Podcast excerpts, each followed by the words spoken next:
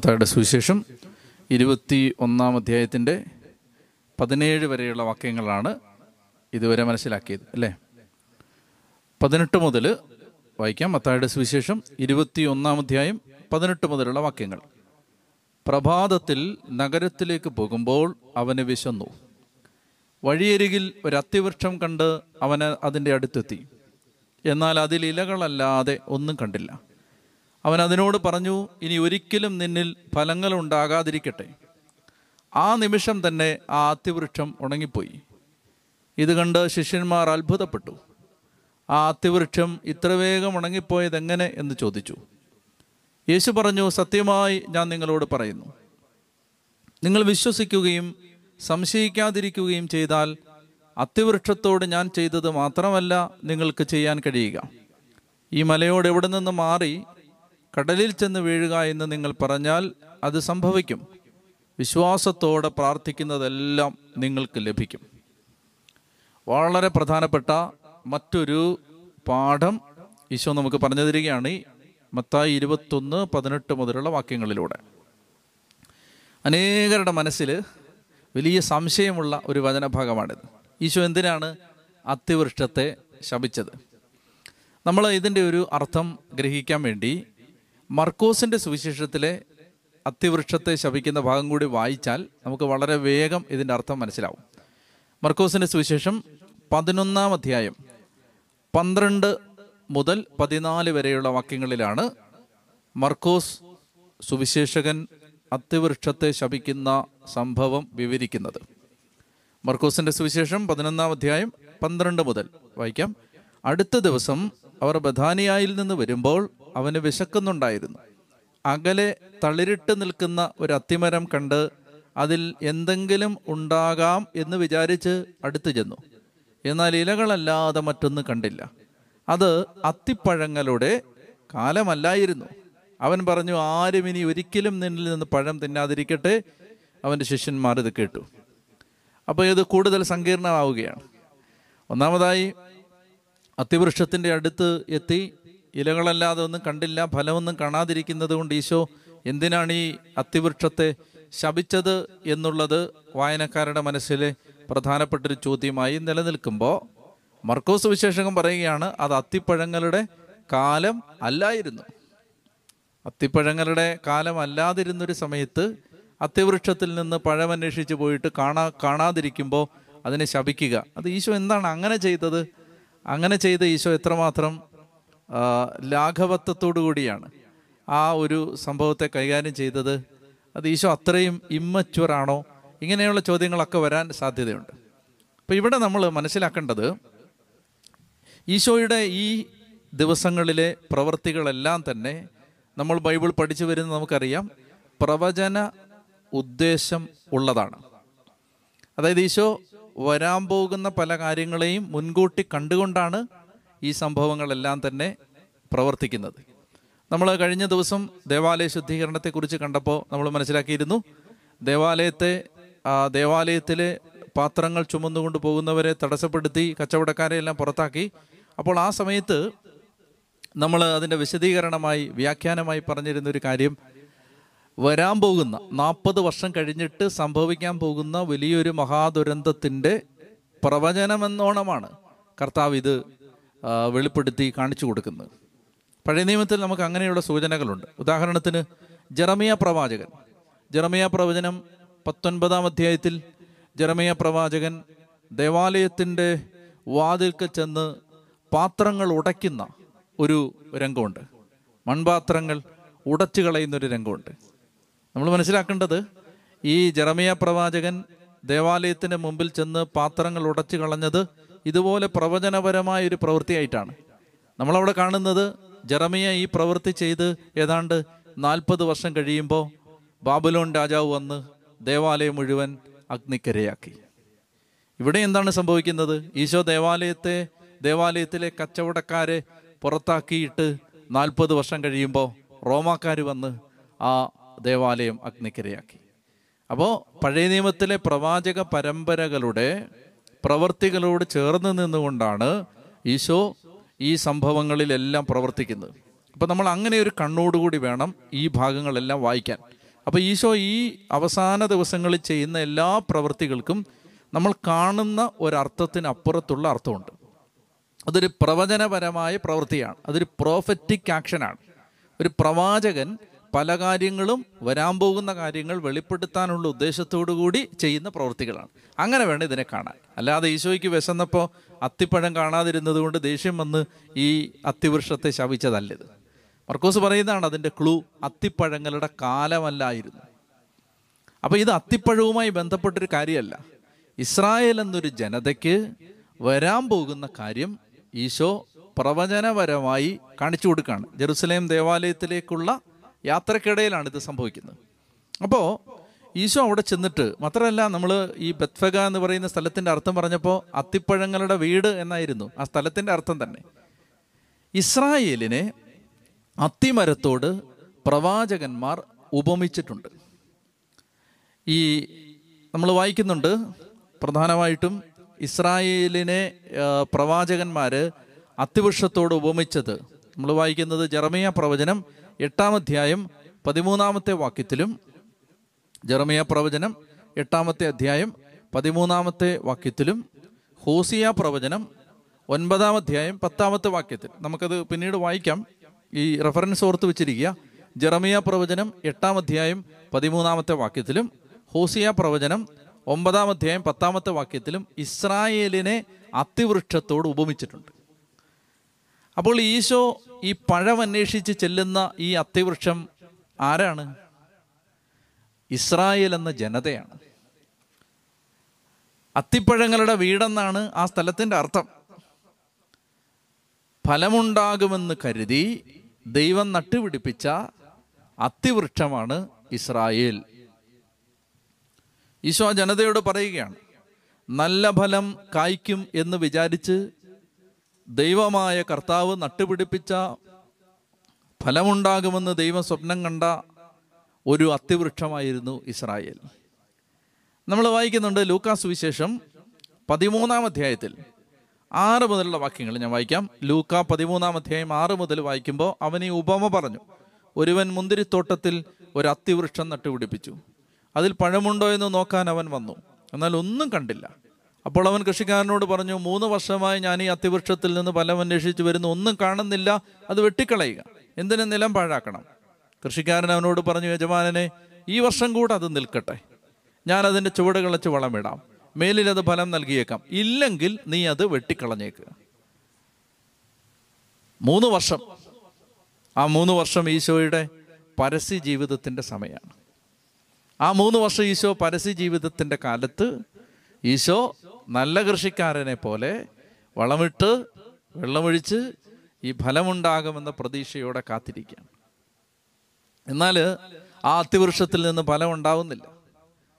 അത് അത്തിവൃക്ഷങ്ങളുടെ കാലമല്ല അത്തിപ്പഴങ്ങളുടെ കാലമല്ല എന്ന് തോന്നിപ്പിക്കുന്ന വിധത്തിലാണ് ഈ ജനത പെരുമാറുന്നത്. തങ്ങളിൽ നിന്ന് ഒരിക്കലും ഫലം ഉണ്ടാവില്ല എന്ന രീതിയിലാണ് ഈ ജനം പെരുമാറിക്കൊണ്ടിരിക്കുന്നത്. അപ്പോൾ ഇതിൽ ദൈവം മനസ്സ് തകർന്ന് കർത്താവിന്റെ മനസ്സ് ഇടിഞ്ഞ്. ഇതിൽ നിന്ന് ഇനി ഫലം ഉണ്ടാവില്ല ഇത് ഫലം തരില്ല ഇലകളല്ലാതെ എന്ന് പറഞ്ഞാൽ അപ്പിയറൻസ് അല്ലാതെ ബാഹ്യമായ ഒരു പ്രദർശനം അല്ലാതെ ഒരു ഫലവുമില്ല പുറമേ കുറേ കാര്യങ്ങളെല്ലാം ആചാരങ്ങളെല്ലാം നടക്കുന്നുണ്ട്. ബലിയർപ്പണങ്ങളെല്ലാം നടക്കുന്നുണ്ട്. ദേവാലയം സ്ഥിതി ചെയ്യുന്നുണ്ട്. പ്രാർത്ഥനകളെല്ലാം നടക്കുന്നുണ്ട്. പക്ഷേ ഈ ജനത്തിൽ നിന്ന് ഫലം ഉണ്ടാവുന്നില്ല. എന്തൊക്കെയാണ് ഫലങ്ങൾ? ഗലാത്തിയ ലേഖനത്തിൽ പൗലോസ്ലിക പറയുന്നുണ്ട്. സ്നേഹം ആനന്ദം സമാധാനം ക്ഷമ ദയ നന്മ വിശ്വസ്തത ഇതൊന്നും ഉണ്ടാകാതെ ഈ ഫലം പുറപ്പെടുവിക്കാതെ ഇലകൾ മാത്രം ഇങ്ങനെ ചൂടി നല്ലവരായി മറ്റുള്ളവരുടെ മുമ്പിൽ ചമഞ്ഞ് മറ്റുള്ളവരുടെ മുമ്പിൽ നല്ലവരാണെന്ന് മറ്റുള്ളവരെ വിശ്വസിപ്പിച്ച് ഫലമില്ലാത്തൊരു ജീവിതം നയിക്കുന്ന ഒരു ജനതയാണ് ഇസ്രായേൽ. അപ്പൊ ദൈവം ഫലമന്വേഷിച്ച് വരികയാണ്. അങ്ങനെ വരുന്ന സമയത്ത് അതിൽ നിന്ന് ഫലം കാണുന്നില്ല. അങ്ങനെ കാണാതിരിക്കുമ്പോൾ അതിനെ ശപിക്കുന്നത് അതാണ് ഇതിന്റെ ഒരർത്ഥം. ഇനി ഈ ഉപമയെ കർത്താവ് ഇത് ഈ അത്തിവൃക്ഷത്തെ ശപിക്കുന്നതിനെ കർത്താവ് വിശദീകരിക്കുന്ന ഭാഗം കൂടി എടുത്താലേ നമുക്കിതിന്റെ അർത്ഥം പൂർണമായിട്ട് മനസ്സിലാക്കാൻ പറ്റും.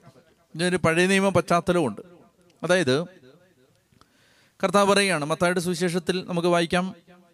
ഈ ഇരുപതാമത്തെ വാക്യം ഇരുപത്തൊന്ന് ഇരുപത് ഇത് കണ്ട് ശിഷ്യന്മാർ അത്ഭുതപ്പെട്ടു. ആ അത്തിവൃക്ഷം ഇത്ര വേഗം ഉണങ്ങിപ്പോയത് എങ്ങനെയെന്ന് ചോദിച്ചു. യേശു പറഞ്ഞു സത്യമായി ഞാൻ നിങ്ങളോട് പറയുന്നു നിങ്ങൾ വിശ്വസിക്കുകയും സംശയിക്കാതിരിക്കുകയും ചെയ്താൽ അത്തിവൃക്ഷത്തോട് ഞാൻ ചെയ്തത് മാത്രമല്ല നിങ്ങൾക്ക് ചെയ്യാൻ കഴിയുക. ഈ മലയോട് ഇവിടെ നിന്ന് മാറി കടലിൽ ചെന്ന് വീഴുക എന്ന് നിങ്ങൾ പറഞ്ഞാൽ അതും സംഭവിക്കും. വിശ്വാസത്തോടെ പ്രാർത്ഥിക്കുന്നതെല്ലാം നിങ്ങൾക്ക് ലഭിക്കും. നിങ്ങൾ നന്നായിട്ട് ഇപ്പോൾ ശ്രദ്ധിക്കണം.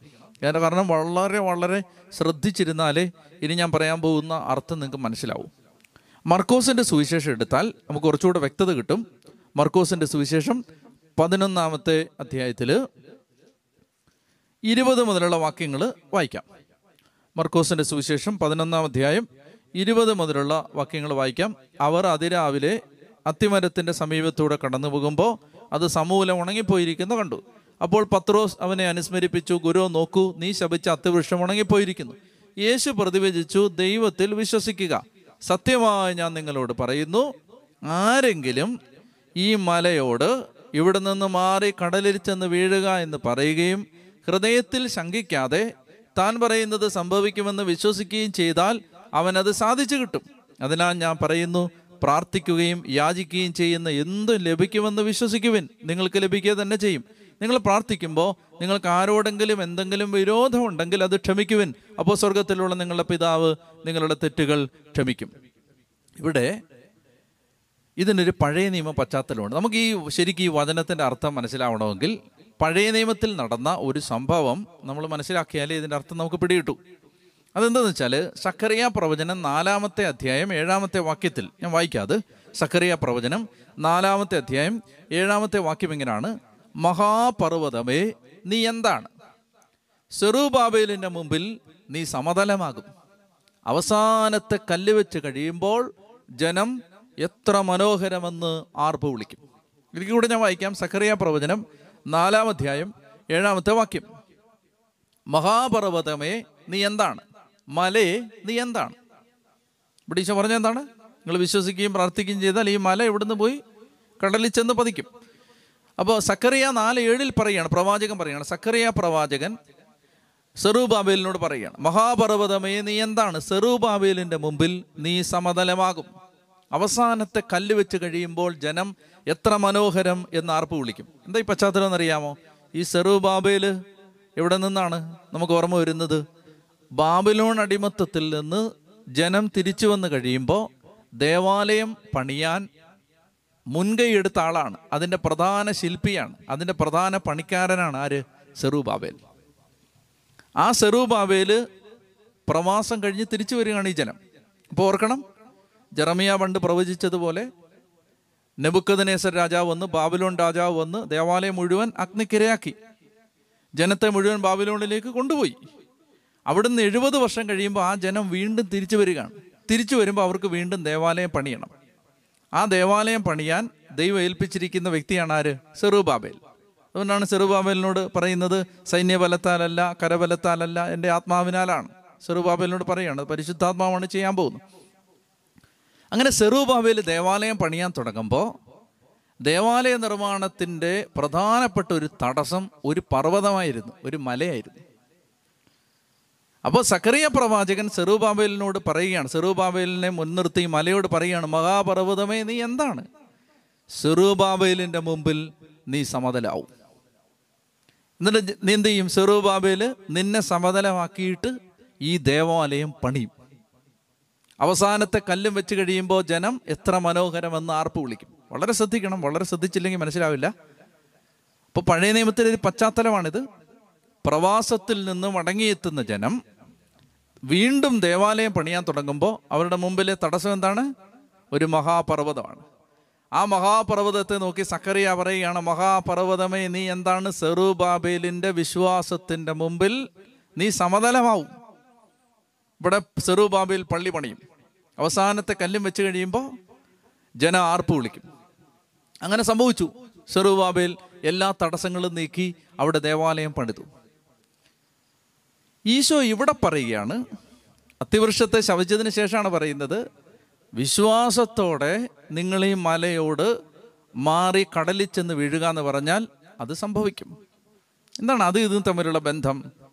അതായത് കർത്താവ് പ്രവചിക്കുകയാണ് ബാബിലോൺകാർ വന്ന് ബാബിലോൺകാർ വന്ന് ഒരിക്കൽ ജെറുസലേം ദേവാലയം കത്തിച്ച് ചാമ്പലാക്കിയതുപോലെ നാൽപ്പത് വർഷം കഴിയുമ്പോൾ റോമൻ പട്ടാളം വന്ന് ഈ ദേവാലയം കത്തിച്ച് ചാമ്പലാക്കും. ഇസ്രായേൽ അതാണ് അത്തിവൃക്ഷം ഉണങ്ങിപ്പോകുന്നത്. ആ അത്തിവൃക്ഷം ഉണങ്ങിപ്പോയി. ഇനി നിന്നിൽ നിന്ന് ആരും ഫലം ഫലം കഴിക്കാതിരിക്കട്ടെ എന്ന് പറഞ്ഞാൽ ആ ബലികളില്ലാതായി ആ നേർച്ചകളില്ലാതായി ആ ദേവാലയം ഇല്ലാതായി ആ ആചാരം ഇല്ലാതായി അങ്ങനെ അതുപോലെ സംഭവിക്കും. നാൽപ്പത് വർഷം കഴിയുമ്പോൾ റോമൻ പട്ടാളം വന്ന് ഈ ജനത്തെ മുഴുവൻ നശിപ്പിക്കും. ഈ ദേവാലയം മുഴുവൻ നശിപ്പിക്കും. ആ സ്ഥാനത്ത് സക്കറിയ പണ്ട് പ്രവചിച്ചില്ലേ?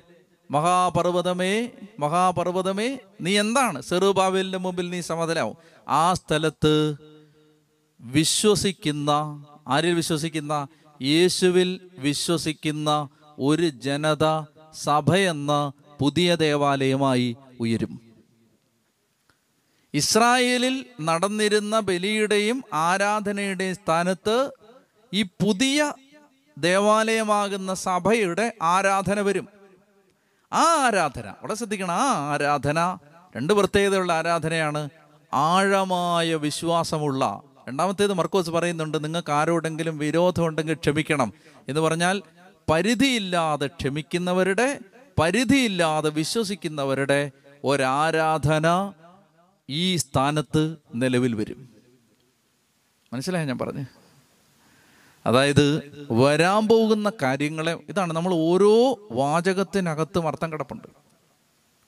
ഈ മലയോട് ഇവിടുന്ന് മാറി കടലിൽ ചെന്ന് വീഴുക നമ്മൾ സാധാരണ അതിനെ വ്യാഖ്യാനിക്കുന്നത് തെറ്റിൽ അങ്ങനെ വ്യാഖ്യാന വ്യാഖ്യാനിക്കുന്നത് നമ്മൾ പ്രാർത്ഥിക്കുമ്പോൾ നമുക്ക് വിശ്വാസം കൊണ്ട് എല്ലാം സംഭവിക്കുക എന്ന അർത്ഥത്തിലാണ്. പക്ഷെ ഈശോ പ്രധാനമായിട്ട് ഇവിടെ ഉദ്ദേശിക്കുന്നത് ഈ ജെറുസലേം ദേവാലയം തകർക്കപ്പെടും. ഈ ജനത റോമൻ പട്ടാളത്താൽ നിഷ്ഠൂരമായി പീഡിപ്പിക്കപ്പെടും. ആ ദേവാലയം ബലികളും കാഴ്ചകളും എല്ലാം ഇല്ലാതാവും. ആ സ്ഥാനത്ത് പുതിയ നിയമസഭയാകുന്ന പുതിയ ദേവാലയം ഉയർത്തെഴുന്നേൽക്കും. ആ ദേവാലയത്തിൽ ഒരു ആരാധന നടക്കും ഒരു പ്രാർത്ഥന നടക്കും. ആ പ്രാർത്ഥനയുടെ അടിസ്ഥാനപരമായ രണ്ട് പ്രത്യേകതകൾ ആഴമായ വിശ്വാസവും പരിധിയില്ലാത്ത സ്നേഹവും ക്ഷമയും കരുണയുമുള്ളവരുടെ ആരാധന. ഇതാണ് ഈ വിശ്വാസമാണ് ഈ ക്ഷമയാണ് ഈ സ്നേഹമാണ് ഇസ്രായേലിന് നഷ്ടപ്പെട്ടത്. മനസ്സിലാകുന്നുണ്ടോ ഞാൻ പറയുന്നത്? അപ്പോ വരാൻ പോകുന്ന കാര്യം സക്കറിയ മുൻകൂട്ടി കണ്ടതുപോലെ ജെറുസലേമിന് സംഭവിക്കാൻ പോകുന്നത് കർത്താവായ ഈശോ മിശിക മുൻകൂട്ടി കാണുകയാണ്. എ ഡി എഴുപതിൽ റോമൻ പട്ടാളത്തിന്റെ നിർദ്ദയമായ മുന്നേറ്റത്തിനൊടുവിൽ നഗരവും ദേവാലയവും അഗ്നിക്കിരയാകുമെന്നും ജെറുസലേം ദേവാലയത്തിന്റെ സ്ഥാനത്ത് സഭയും പഴയ നിയമ ബലികളുടെ സ്ഥാനത്ത് പുതിയ നിയമ ആരാധനയും നിലവിൽ വരുമെന്നും ആ ആരാധനയുടെ സവിശേഷതകൾ ആഴമായ വിശ്വാസവും പരിധിയില്ലാത്ത ക്ഷമയും സ്നേഹവുമാണെന്നും ഈശോ വ്യക്തമാക്കുകയാണ് അത്തിവൃക്ഷത്തെ ശവിച്ച സംഭവത്തിലൂടെ.